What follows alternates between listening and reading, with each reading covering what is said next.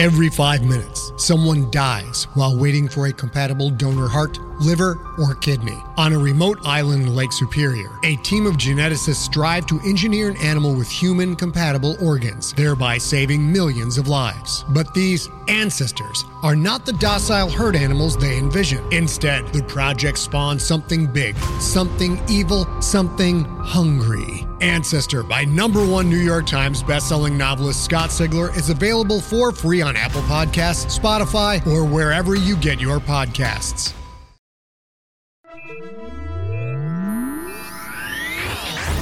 Lightspeed. Hello, and welcome to the Lightspeed Magazine Story Podcast. I am your host, Jim Freund. Lightspeed Magazine is edited by John Joseph Adams, and our podcast is produced by Skyboat Media. Today's story is The Lonely Heart by Aliette de Bodard and narrated by Susan Hanfield. This story is copyright 2009 by Aliette de Bodard. It was originally published in Black Static and is used here with permission of the author. Aliette de Bodard lives and works in Paris, where she has a day job as a system engineer. In her spare time, she writes speculative fiction. Her stories have appeared in Asimov's, Clarkesworld, and the year's best science fiction, and have won her two Nebulas, a Locus Award, and a British Science Fiction Award for Best Short Fiction. Her new novel, House of Shattered Wings, a murder mystery set in a post apocalyptic Paris ruled by fallen angels, is forthcoming from Gollancz. More information is available at a L I E T T E D E B O D A R D And now buckle up. We're going to light speed.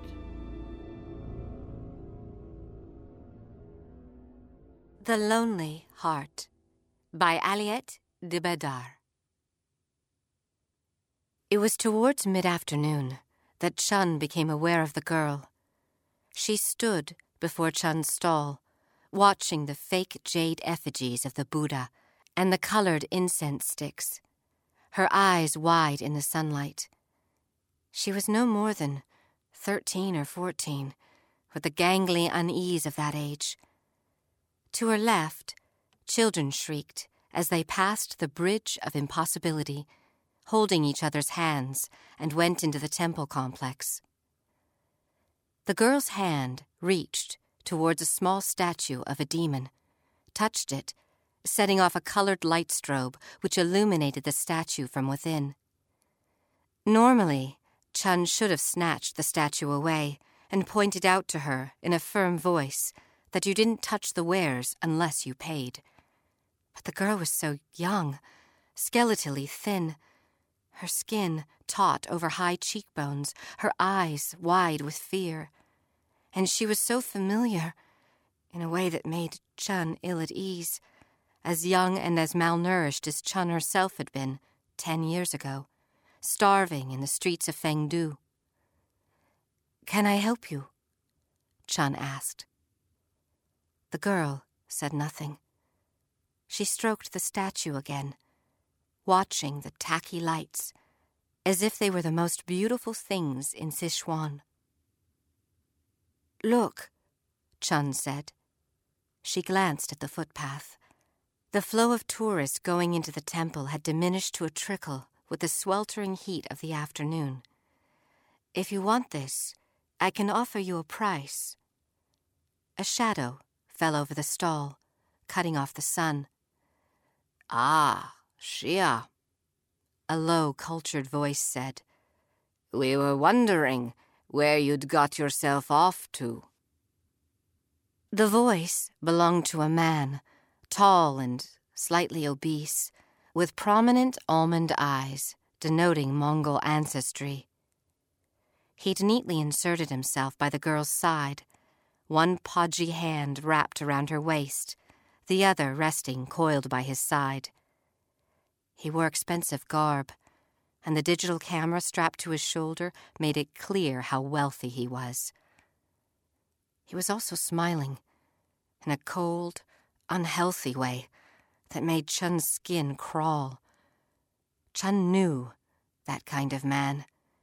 She'd seen enough of them on the streets, promising food and warmth to those girls foolish enough to follow them. Foolish enough not to know about men who would peddle young flesh like a rare delicacy. Chen had always managed to run away from them, but clearly Xia hadn't been nimble enough. It shouldn't have mattered. Those who couldn't run, who couldn't scavenge, were best left behind. There was no room for pity or for charity in her life. But still, her business instincts took over. She was looking at one of the statues, she started. The girl, Xia, stood still, her eyes as glassy and as expressionless as dead fish in the marketplace. They were pretty, she said in a small voice, a child caught stealing. The man barely glanced at the statues. Very pretty, he said. His hand had come up, was stroking her breasts in a slow, regular motion, a seemingly unconscious gesture that made Chen ill at ease. But we'd best be going, Xia. There's work to be done. I don't want to work. Xia's voice was sullen. His hand tightened over her breast, squeezed hard. Xia let out a small gasp of pain, and the man squeezed again. Chen's stomach roiled. You'll do as you're told, the man said pleasantly. Xia's face was white. Chen's policy had always been to leave the tourists to themselves, whatever they might be doing. But this was too much. Look, she started. The man's gaze turned towards her, held her pinned against the wood of her stall. Yes? He said. His face was somehow sharper, more narrowly defined, and his gaze was contemptuous, as if Chen were nothing more than an insect to be dissected. Chen struggled to speak. Look, she said, and stopped again, because all her words had fled. A warning. The man's voice was still low and unfailingly courteous, in a way which was worse than shouted threats. Don't meddle in my affairs. His hand was still wrapped around Xia's chest, but now he was stroking her again, like a favorite pet. Xia had closed her eyes, and the flush that spread to her cheeks made it all too clear what was happening. Chen, repulsed, but not about to be cowed by him, said, I don't see what you mean. The man smiled again. I know enough about you, Du Chen, he said, as amiably as if this were a business conversation. Where you scavenge your living, and the sites where Li Wei works. Accidents happen so quickly when you demolish a building now, if you'll excuse me, I have work elsewhere. With an expansive shrug, he turned around, dragging Xia with him, leaving Chen standing shocked behind her stall. How had he known? Not her name. That was easy enough, painted over the stall. But where Li Wei worked, how had he? He wasn't alone, she saw, waiting for him on the footpath, under the grinning statue of the underworld's executioner, were other girls, too, looking as frail and lost as Xia. The man nodded to them, curtly, with a brief gaze in Chen's direction, granting her once more a taste of the abyss within his eyes. Then they were going over the Bridge of Impossibility, joining those already inside the temple complex. Chen knew well enough what kind of trade they'd be plying inside, what pleasures they'd try to offer the tourists. A sick taste had filled her mouth. Demons take her. Why was she so affected by him and his girls? She'd seen enough of those in the past. enough flesh bartered for banknotes or food, enough girls exploited by their keepers. But the taste was under her palate, and she couldn't swallow hard enough to dispel it. That evening, Chen took the footpath back into the city. The chairlift from the docks to Mount Minshan and its temples was a luxury reserved for those tourists who could afford it. Below her stretched the dilapidated buildings of Fengdu's old city, the hollowed out shells which would be destroyed by the rise of the Yangtze when the dam at the Three Gorges became operational. On the opposite bank was a brand new city, the Fengdu that would be, filled with the bustle of moving vans and workers constructing the new electrical lines. Neither she nor Li Wei had obtained a flat there. It took money and connections, of which they had neither. A few more steps, and she was at the first of the buildings, passing between the gaping holes which had once been doors, stepping over the rubble and the debris left by the demolition crews. From time to time, a few people, lost souls like her, would pass her with a curt nod, on their way to their own stolen, temporary homes, hoping to survive a few more months on what they had. At home, Nai Nai, Li Wei's mother, was playing solitaire with the mahjong game, the plastic tiles neatly aligned on the battered table. A scuffed sheaf of yuans, her latest earnings, lay by the tiles. She looked up when Chen entered. A good day, she said, her wrinkled face creased in satisfaction. Those provincials, they don't know how to play. Chen laid her bag on the table, checked the insulation of the windows, sheets of oiled papers taped to the gaping hole in the wall.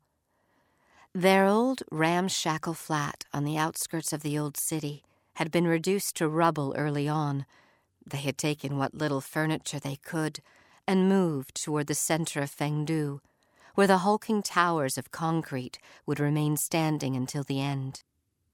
In the dilapidated building they were occupying illegally, there was no door, no windows, no electricity. But it was enough of a place to live in and the space, after years of living cooped up in a communal flat, was almost disorienting. How was your day? Nai Nai asked.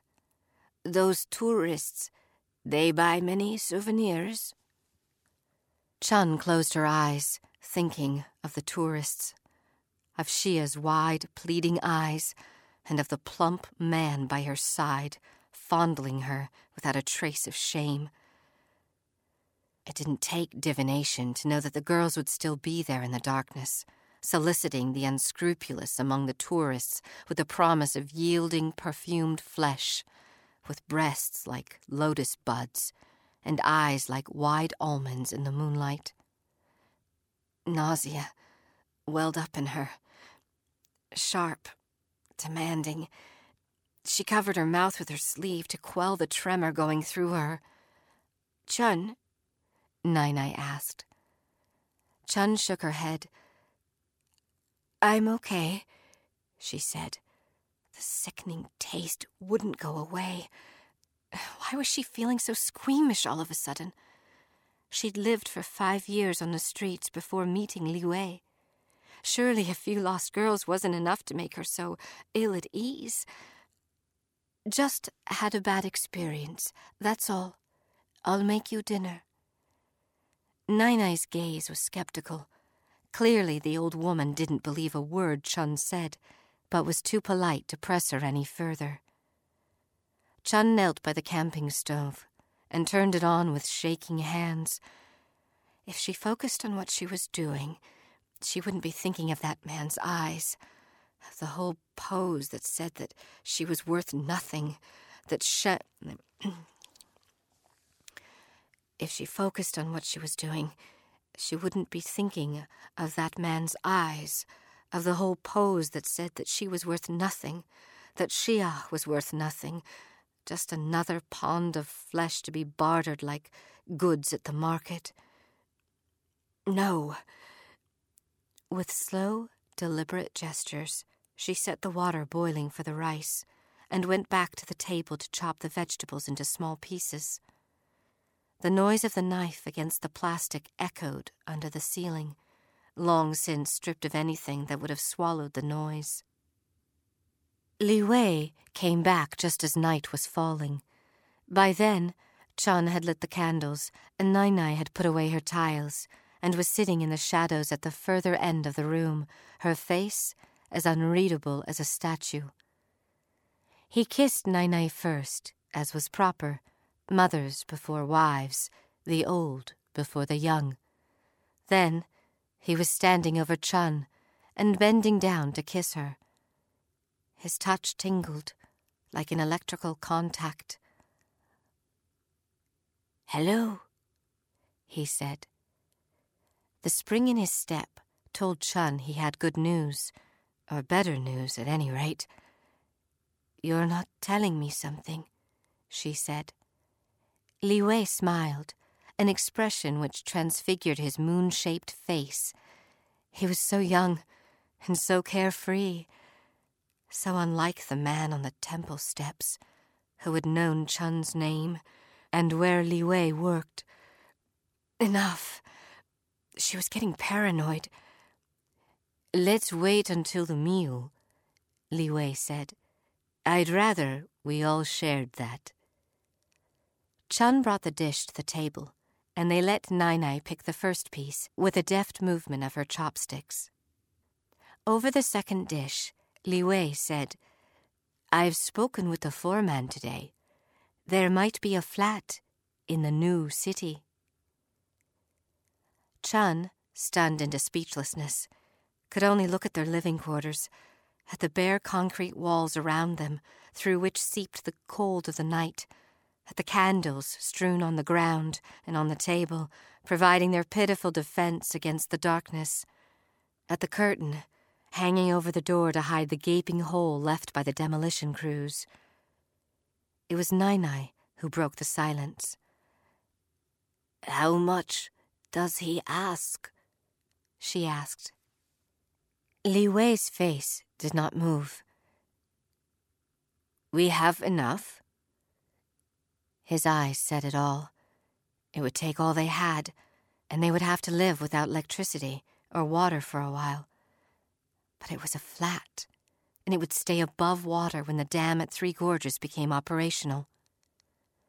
Chen forced a smile.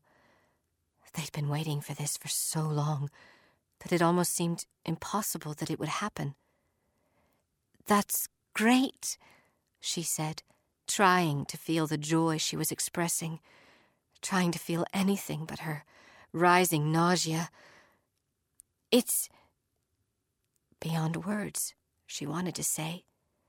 But her speechlessness had nothing to do with Li Wei or the flat. Nai Nai was smiling. I always knew you could do it. You're your father all over again. Li Wei shrugged. I'm not as good as him, but it's something. We'll have to. A sudden gust of wind sent the entrance curtain fluttering like a butterfly in a storm, and a cold draught filled the room. Chen, reacting by instinct, rose and went to the door to draw the curtain over it again. And stopped.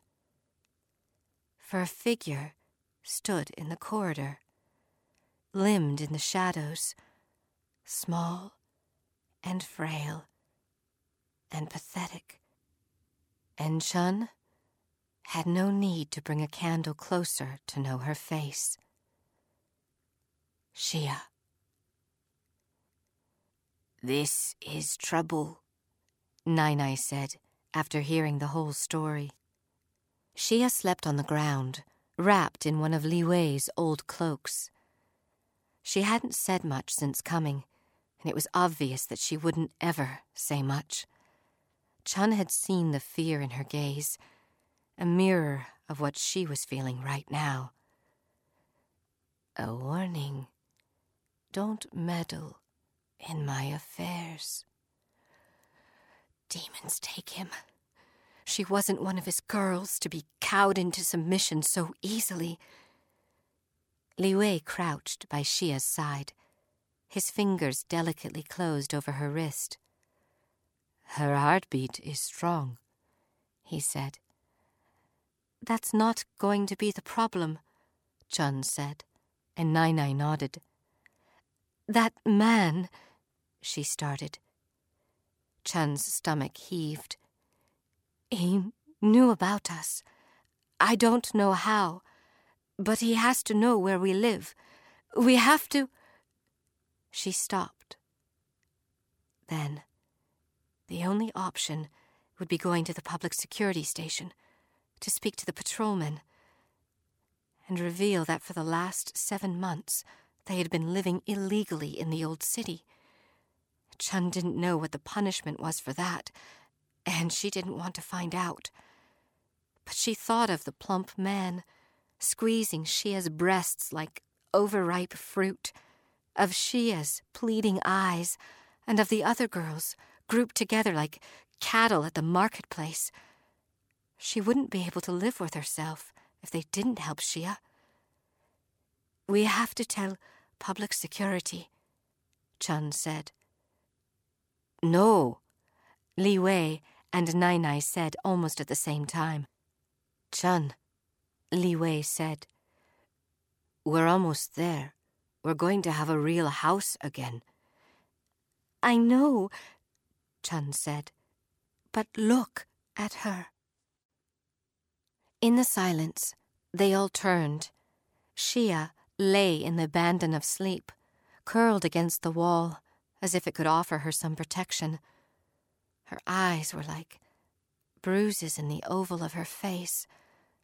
Her skin was pale, translucent, revealing the whitish shape of her bones underneath. She was shivering, a curious spasm that racked her whole body like an electrical jolt. How could anyone not pity her? Li Wei's hand rested in her tangled hair. She's so young, he said. Chen felt, once more, that unexplainably strong nausea well up in her. That's what they deal in, Li Wei. Young flesh, pliant and vulnerable. What do you think public security can do? Li Wei asked. Chen spread her hands. More than we can. Do you really want to throw her out? Li Wei shook his head. She could stay here. No, Chen said, covering her mouth with the back of her sleeve, trying to wipe out the sour taste in vain. You know she can't. They'll know where to look for her. I think you're overreacting, Li Wei said. Gently, almost tenderly, he started running his fingers through Xia's hair, untangling it strand after strand. Li Wei. Nai Nai's voice was firm. Your wife is right. She can't stay here. Li Wei raised his gaze towards her and said nothing for a while. At length, he withdrew his hands from Xia's hair. As you wish, Mamma, but not tonight. Chen thought of the plump man taking the chairlift back to the docks, walking straight to their building in the darkness. I'd rather. She started, and then stopped. Li Wei was right. The lights in the old city had all been torn down. Crossing to the other side with only a candle would be too dangerous. Tomorrow morning, then, she said. First thing. Li Wei shrugged. He still hadn't taken his eyes off Xia. At dawn, if you want. That night, Chen lay still on their bed, feeling Li Wei's presence by her side. As usual, he slept turned away from her, keeping himself separate except when making love. He was a good man still. He had taken her from the streets, given her a home. He loved her in his own way. He wanted her not to worry about anything, not about the flat or the dam, but simply to be the heart and soul of their home, the hub around which everything revolved. She could do that. Outside, the wind was rising, laughing as it coursed through the empty streets. It clawed at the oiled papers barring the windows and shook the entrance curtain as if it could tear it down. And it brought down from Mount Minshan the low, anguished moans of souls in pain. Of course, that wasn't true. They did say that the Mount was one of the gates into hell, and the temple a meticulous recreation of the trials the dead would undergo.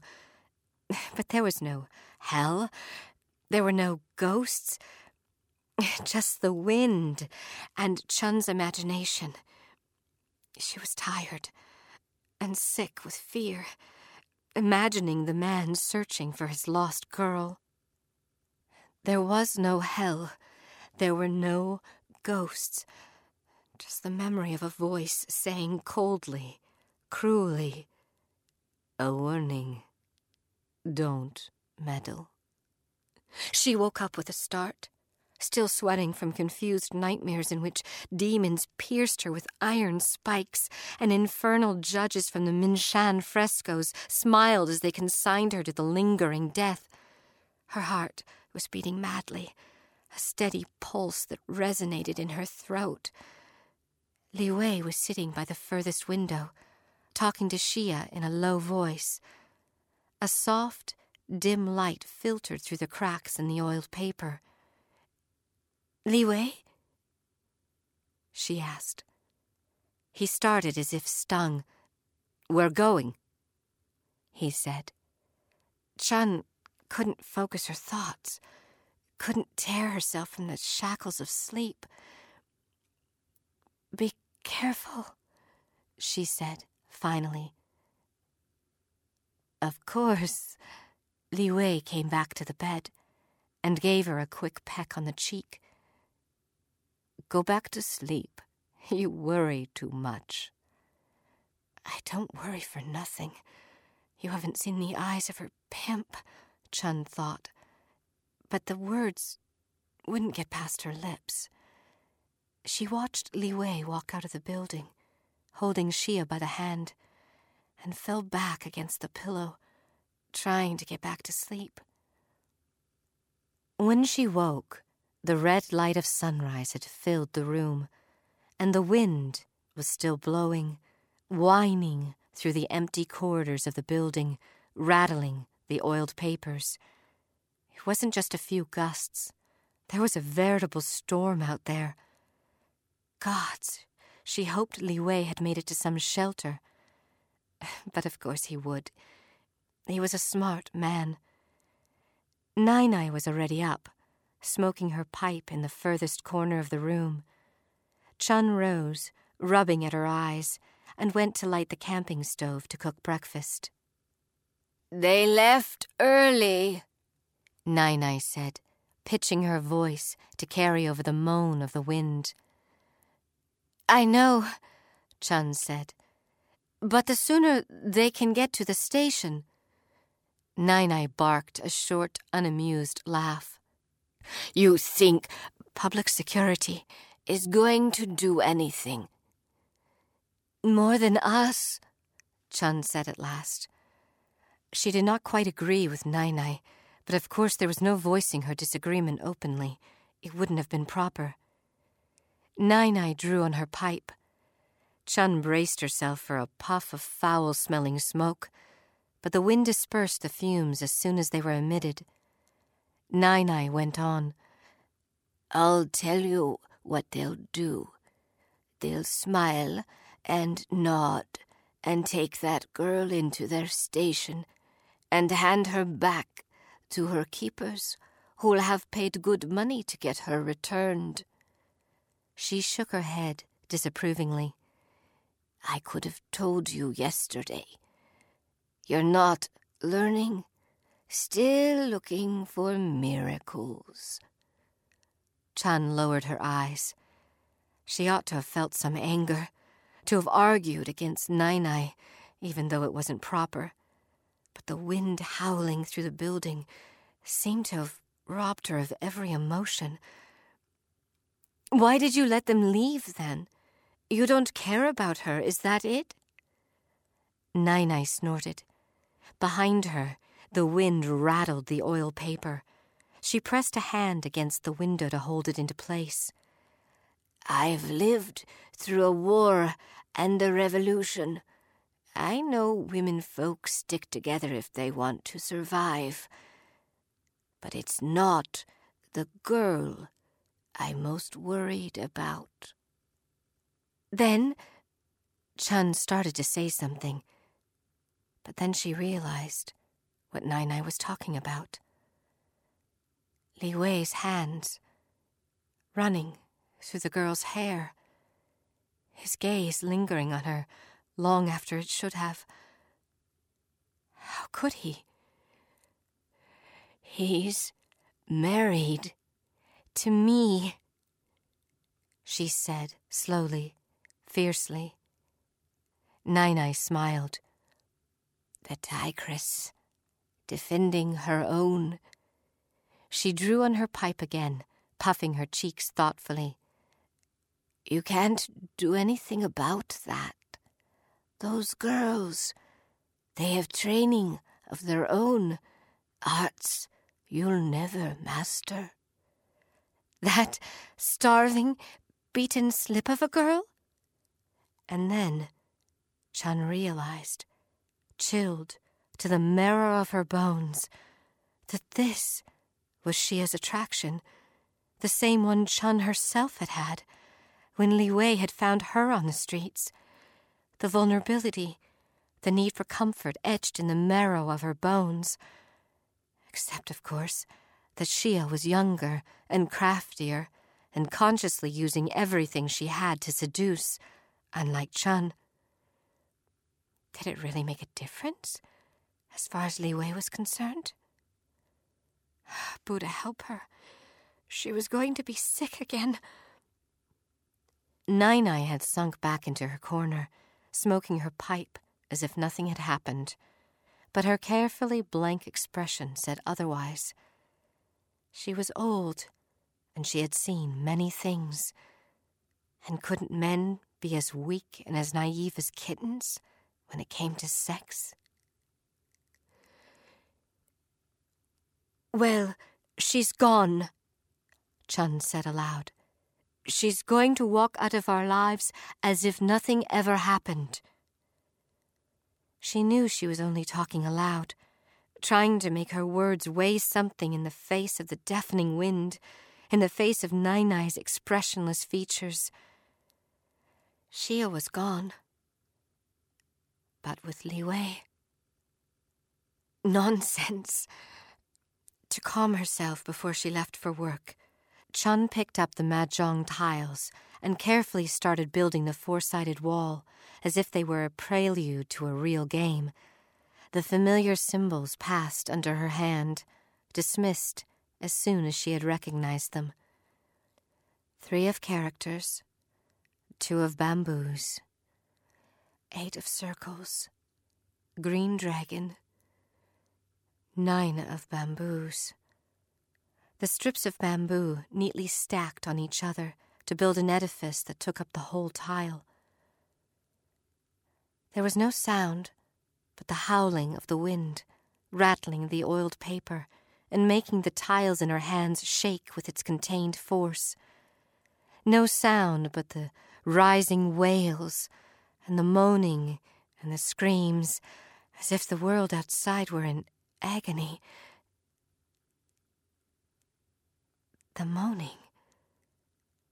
Chen's hand, which had been hovering over the north wind, stopped. There was something about the moaning. A gust of wind extinguished the camping stove and scattered the gas within the room. Chen, driven by habit, was rising to turn off the gas, but Nai Nai, closer to the stove, had already done so. Nai Nai said something over the roar of the wind, which Chen couldn't hear. What? she screamed, and the wind carried to her Nai Nai's answer. Listen. Listen to the wind? There was nothing else, just the moans, rising and rising in an ecstasy of pain. But they weren't cries from the underworld, even magnified. They clearly belonged to only two people. And she knew those sounds. She knew that voice screaming its pleasure over her in the bed. Li Wei and Xia. She was on her feet before she could think, running towards the door. Even Nai Nai's last, indistinct words weren't enough to stop her from going out. Outside, the wind was screaming its defiance, whipping Chen's coat around her, straining the buttons as if it would tear them at any moment. The moans carried by the storm were, if anything, more intense, and the wind carried Chen through the deserted streets, from one dilapidated building to another, and all the while the moans grew, slowly, steadily, the climax not far off, hanging tantalizingly in the air. Chen's mouth was dry, and there was an odd, prickling feeling between her legs, as if she too was caught in that storm of lust. She walked bent, both hands holding to the lapels of her coat, and the storm engulfed her and cradled her and carried her to the sound of Li Wei making love as he had never made it to her, like a stab through her heart.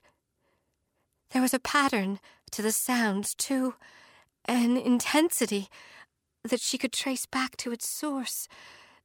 The wind was against her now, bringing the frenzy of the love-making, but also a barrier against her intervention. Don't meddle. She wasn't meddling, but demons take her if she was going to lose her husband to a slip of a prostitute who could envision no other relationship with a man than lust.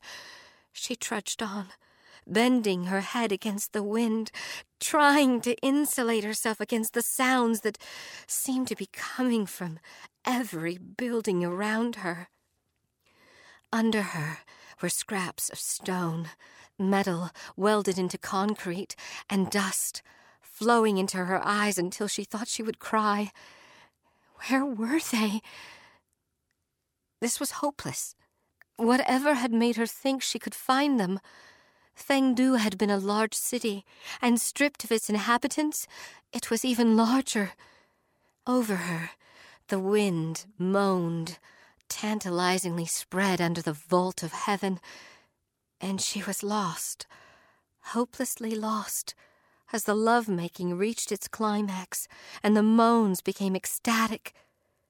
And then everything narrowed to a pinpoint. The moans mingling into one never ending scream, both infinite pleasure and infinite agony, twisting within her chest and writhing its way up her legs.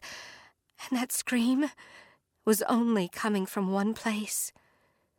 She hobbled the rest of the way, unable to ignore the effect the scream was having on her, fighting every step of the way to walk on and not surrender to the desire cresting within her. Luckily, she had not far to go.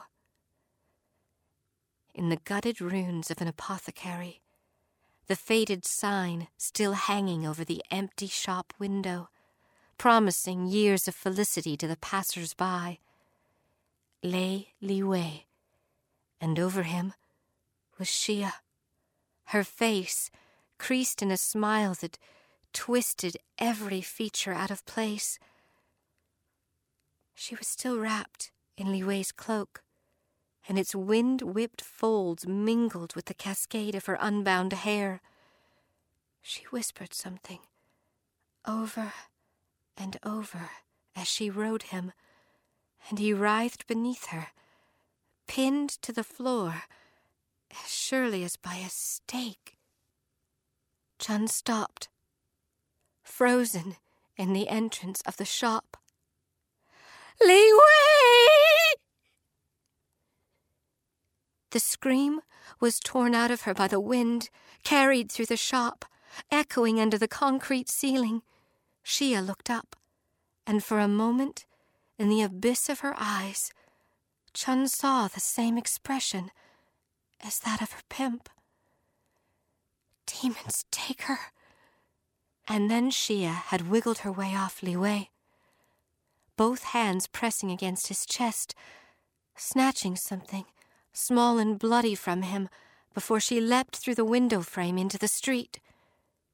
She was running now, her feet pounding against the pavement, her hair streaming in the wind. Chen staggered through the empty door frame and over to where Li Wei lay still writhing and shaking in tune with the storm.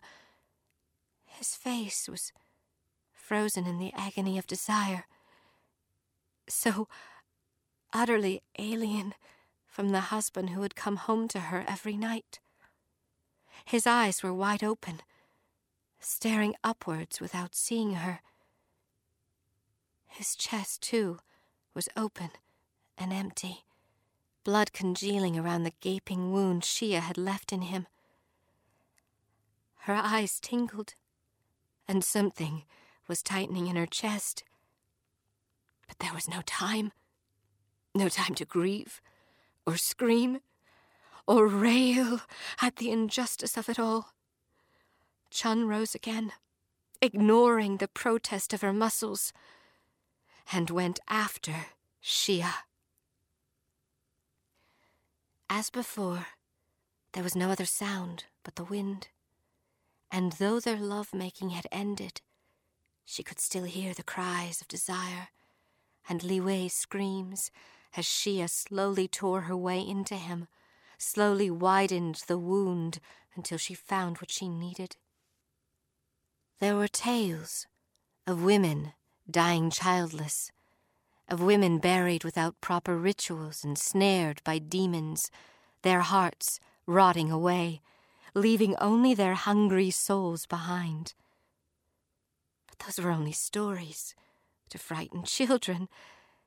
Surely in the brand new China, the one of steel skyscrapers and giant dams, there was no room for ghosts or demons, or for anything so absurd But the hole in Li Wei's chest wouldn't be closed by denial. He was dead. Better get used to it, Chen. Better get used to not having the flat after all, to watching as old Feng Du was consumed by the rising Yangtze once and for all. Better think of joining the steady flow of migrants going west into the big city finding small jobs that only paid for another day of misery. Better not to think of Li Wei. Her eyes stung, but it had to be the wind. She didn't know where she was anymore. But far away from her, at the end of the wide, deserted street, she could see Xia's cloak, and under her feet was the trail of blood from Li Wei's heart. And she was gaining on Xia. Every step was a struggle against the oncoming wind, but little by little, as the desire in her died and the moans of the wind lost their significance, the silhouette fleeing before her became more and more distinct. She didn't know what she would do when she caught up, but there was rage enough in her to face Xia and her pimp and a hundred demons from the lower levels of hell, if need be. You do not steal my husband, bitch. You do not. Ahead was the slope of the mountain and the dense, lush trees that covered it. The wrong side, not the one where the tourists would congregate. It was dark under those first trees, the rising sun's light cut off by the canopy. Panting, Chen followed the lighter color of Xia's cloak through the maze. Something was rising. Fog, she would have said, although no fog could have withstood the buffets of the howling wind. It was wet and clammy and hung over the ground as if the earth had exhaled it. The wind carried the smell of incense now and of burnt candles. Chen found a second burst of speed and stumbled into a clearing, a pit of gray light slashed through the canopy. Xia was standing, unmoving in the center of the clearing, her back to Chen. She was crooning to herself in a soft voice which somehow was stronger than the rush of the wind.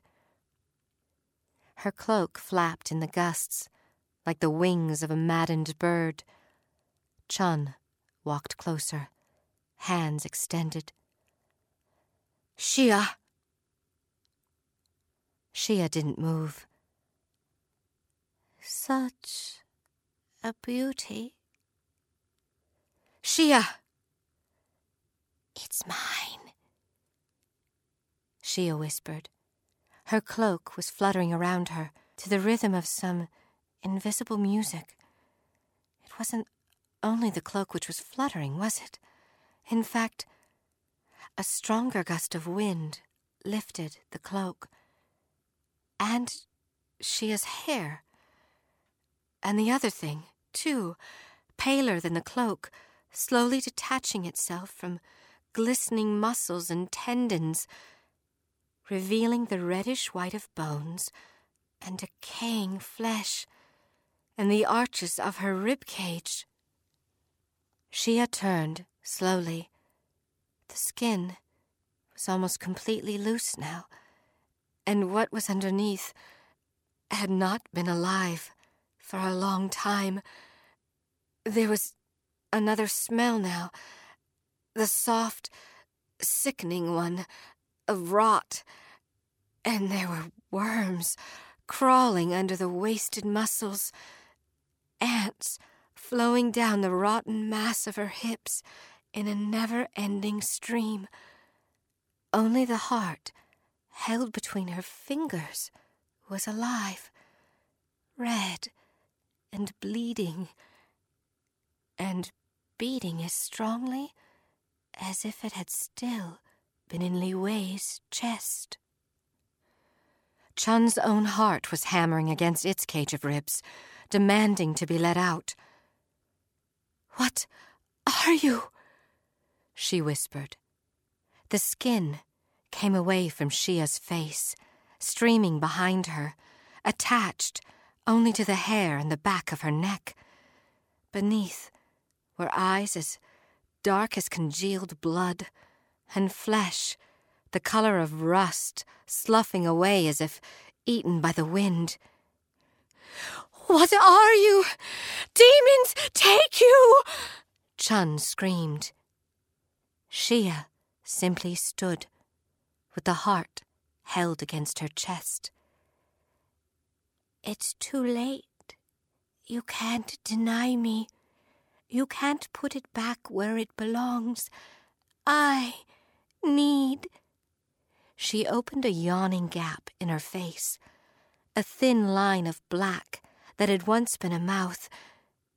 I need, she said, tightening her hold over the heart.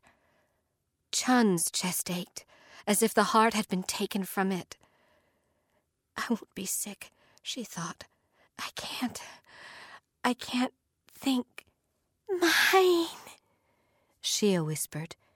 She squeezed the heart again against the glistening flesh of her innards, and it sank into her like a stone pressed into mud. Too late, Chen realized what was happening. No! She threw herself forward, trying to catch Xia before everything was over, but Xia turned away from her, and all she could grasp was the skin, and it came loose in her hands, a pelt of flesh, complete in every respect, with the healthy pink color flowing away like paint washed by the rain, revealing the yellow taint of flayed skin, crinkling like parchment against her fingers. She couldn't hold that. Her hands opened and let it fall to the ground. Mine, Xia whispered. All mine. And he can't put it back now.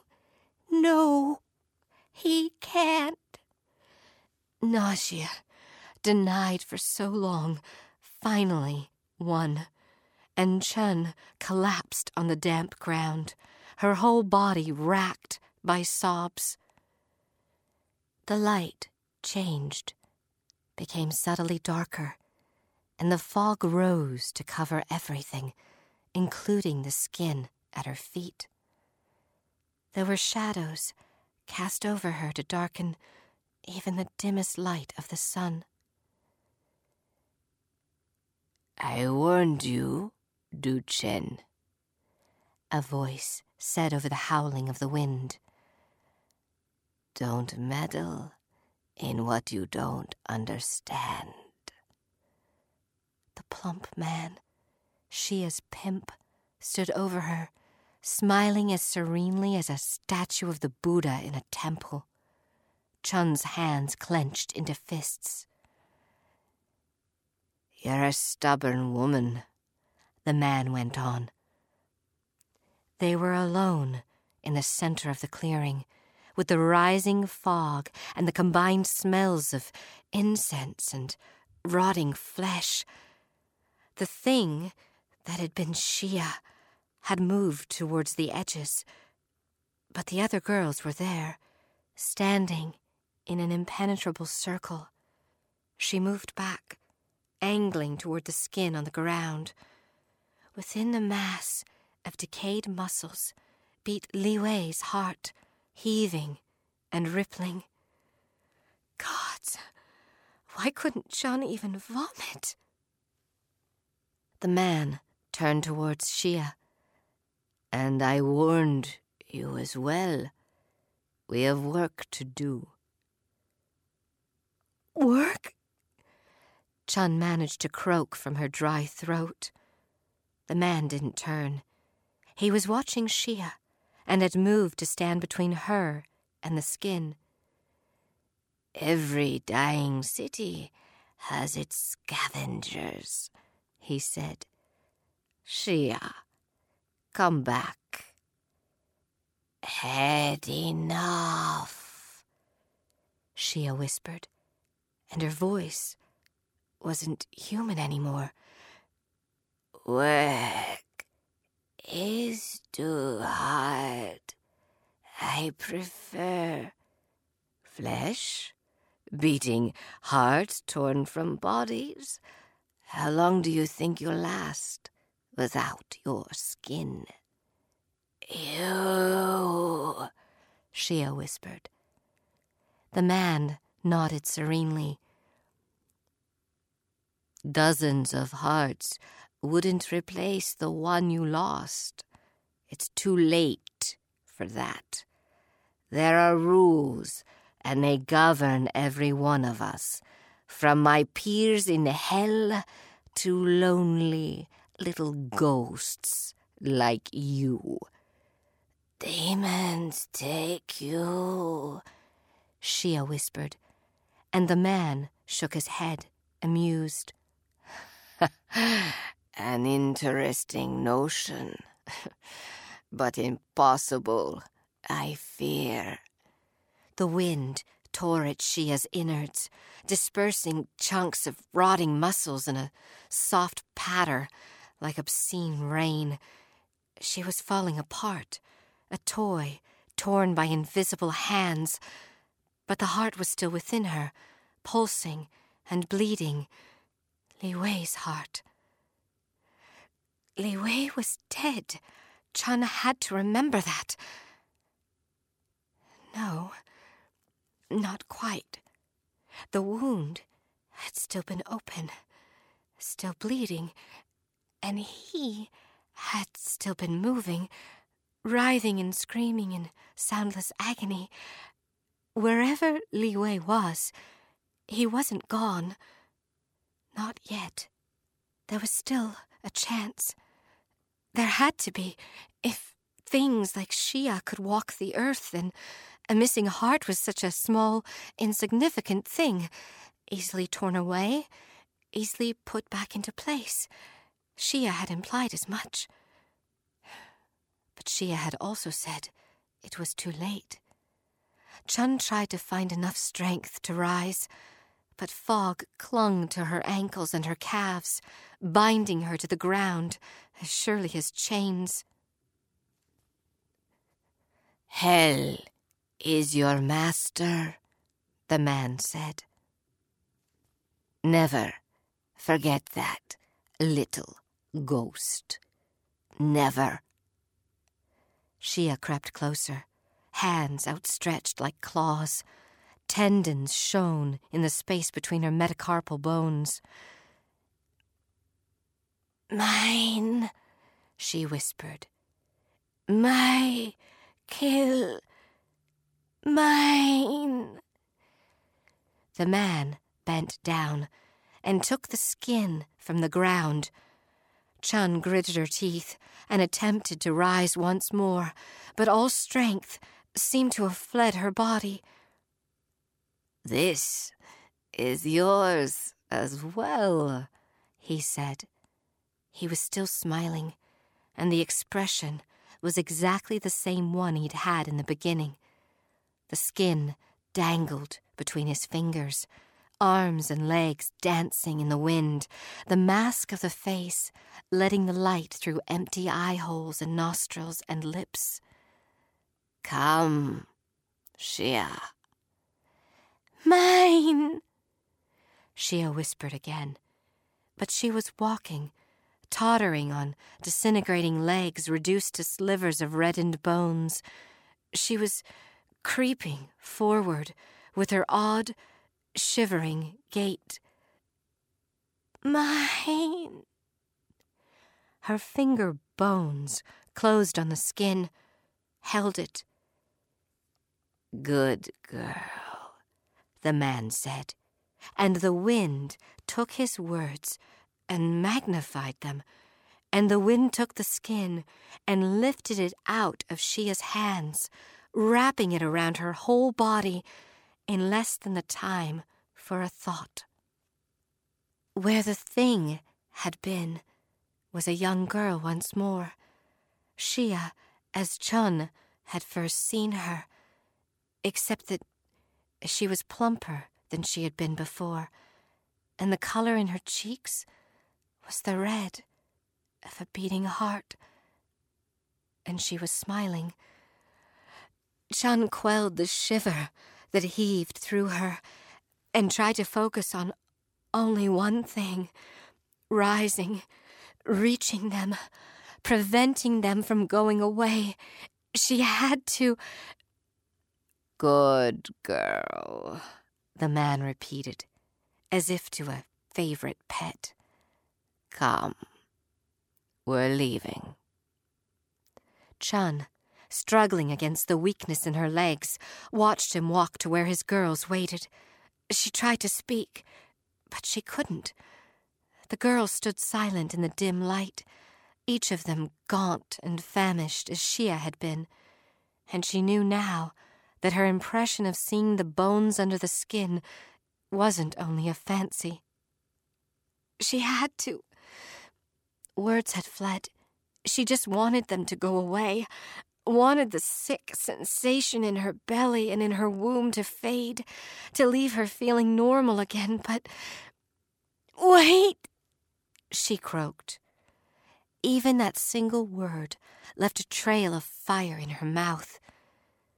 The man paused, turned towards her, his eyes shining like beetle shells. You're still sane. Count yourself lucky, Du Chen.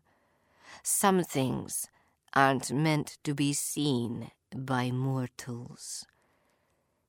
He was right. She should never have taken an interest in what didn't concern her. She should never have run after Xia. She. She hadn't asked for any of it. Not for Xia to follow her home, or for Li Wei to be too weak to resist temptation. Wait, she whispered, and every word a thorn against her tongue. You have something that's mine. The man watched her as he might a butterfly pinned on a corkboard. Something of yours. Mortals are so amusing. You. Chen whispered, and finally managed to pull herself into a sitting position. Give it back. What would you do with a heart, Du Duchan? Pickle it in formaldehyde and watch it wither year after year? Eat it, perhaps. It's my husband's heart. Li Wei. She thought of day after day of enduring in their empty flat of Li Wei sitting at the end of the table, speaking of the small things of his work, never encouraging despair, never questioning what they would do after the dam had flooded the old city. I want it back. Your husband's heart. Oh, he's such a worthy man. Just the sight of a girl is enough to stiffen his manhood. Why would you want him back? Because of the flat? His voice was as cutting as a kitchen knife. You can find a house of your own. Or do you want to wonder, year after year, if he comes home late because of another girl? Chen closed her eyes. He was wrong. He had to be wrong. But the small voice within her knew that, having heard him with Xia, she would never trust him again. The man was right. Her marriage, whatever it had been before, now lay shattered, as raw and as ruined as Xia had been under her fake skin. The man went on. You're still young, and there are other means for a woman to earn her keeping. I know your other ways, Chen snapped. I won't go back into the streets, whether as a beggar or something else.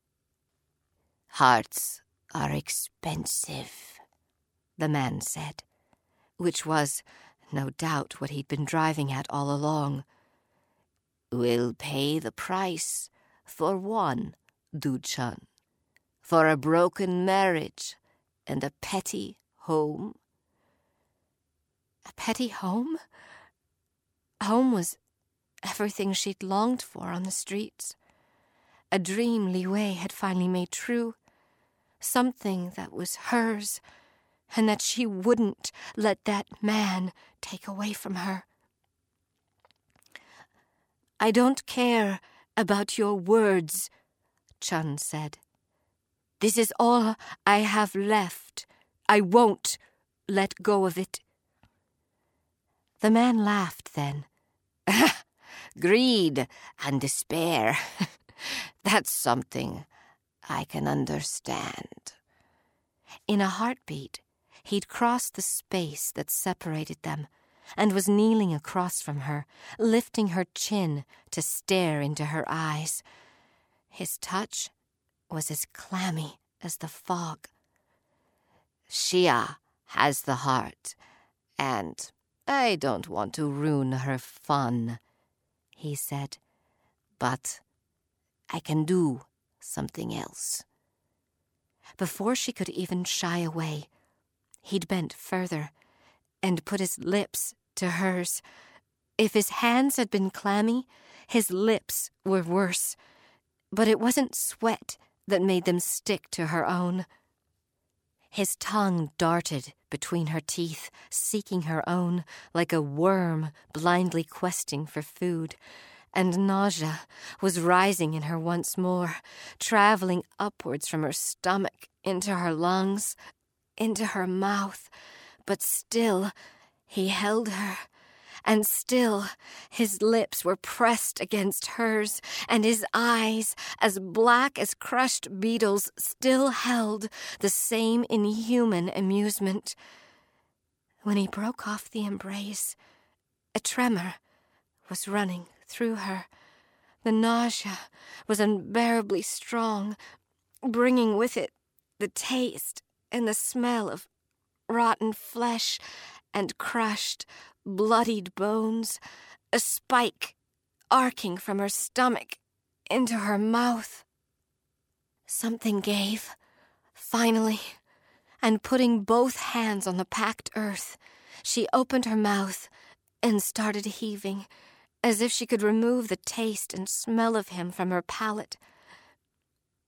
Nothing came, just the same sickening taste the prelude to retching with nothing behind.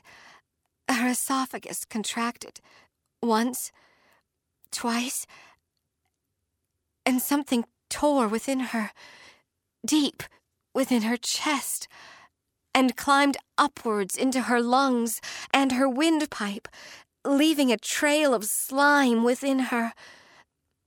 A final heave, and she spat it on the ground at her feet red meat glistening in the returned sunlight. This will do as well as the old one, I should think. The man bent again and stroked her breasts as he had once stroked Xia's, hardening his grip in small, sudden gestures. It didn't hurt as much as it should have but the same feeling of nausea, of disorientation was rising within her, mingling with the tightening in her womb, as if some door within her were closing shut forever. Goodbye, Du Chen. It was a pleasure doing business with you. His hands withdrew but the tightening was still there, and the taste in her mouth, in the dry, stretched feeling of emptiness within. At the edge of the clearing, the man paused before joining his companions. Do give my regards to your husband. And then he was gone. They were all gone, and only the wind remained, singing the song of the dead in her ears. she had never heard a sweeter sound. Slowly, carefully, she pulled herself upwards the last tendrils of fog vanished as she did so, and retraced her steps back to the plaza, cradling the heart against her chest. She felt drained, empty, stretched as thin as rice paper. In the shop, Li Wei was still lying where she had left him, still writhing without consciousness. although his gestures were weaker than before. She didn't think. She couldn't afford to. Not now. With the same careful, slow gestures, she laid the bleeding heart within the bleeding wound and put both hands on the edges and pushed. The skin writhed against her touch, refusing to yield. But she didn't move, and presently the edges of the wound met in a hiss and closed, as if nothing had ever happened. Li Wei's eyes closed and opened again, and this time he looked straight at her. Chen, what am I doing here? Where is Xia? He pulled himself into a sitting position and looked around, bewildered. Shh. She's gone. Everything is going to be all right, Chen said, and gently wrapped her cloak around his nakedness. Come on. Let's go home. Nai Nai will be waiting for us. As they walked home in the streets of the dying city, the wind blew over them, whipping their clothes around them in a frenzy. Li Wei shivered and pressed himself closer to Chen. But Chen just trudged on and it seemed to her that the touch of the wind on her skin was happening outside of her, onto something that she wore like a cloak, but which didn't belong to her anymore.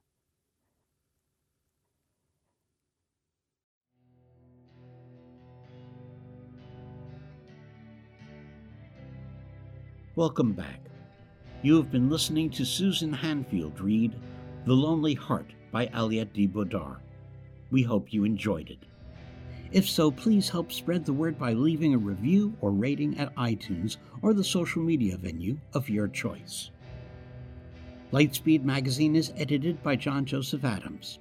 If you are not already a subscriber to our Hugo Award winning magazine, check out our many options at lightspeedmagazine.com slash subscribe.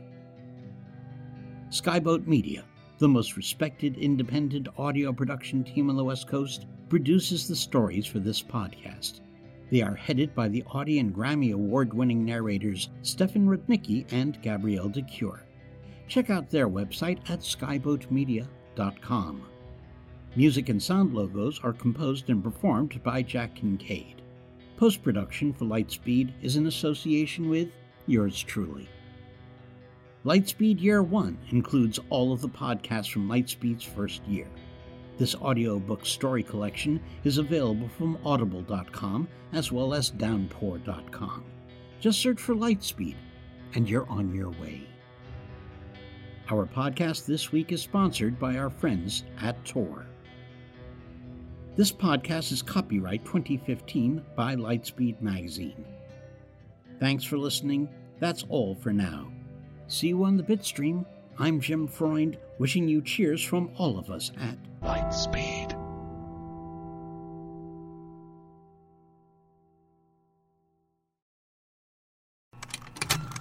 Contained herein are the heresies of Radolf Burntwine, erstwhile monk turned traveling medical investigator. Join me as I uncover the blasphemous truth of a plague ridden world that ours is not a loving God, and we are not its favored children. The Heresies of Radolf Burntwine, coming January 2nd, wherever podcasts are available.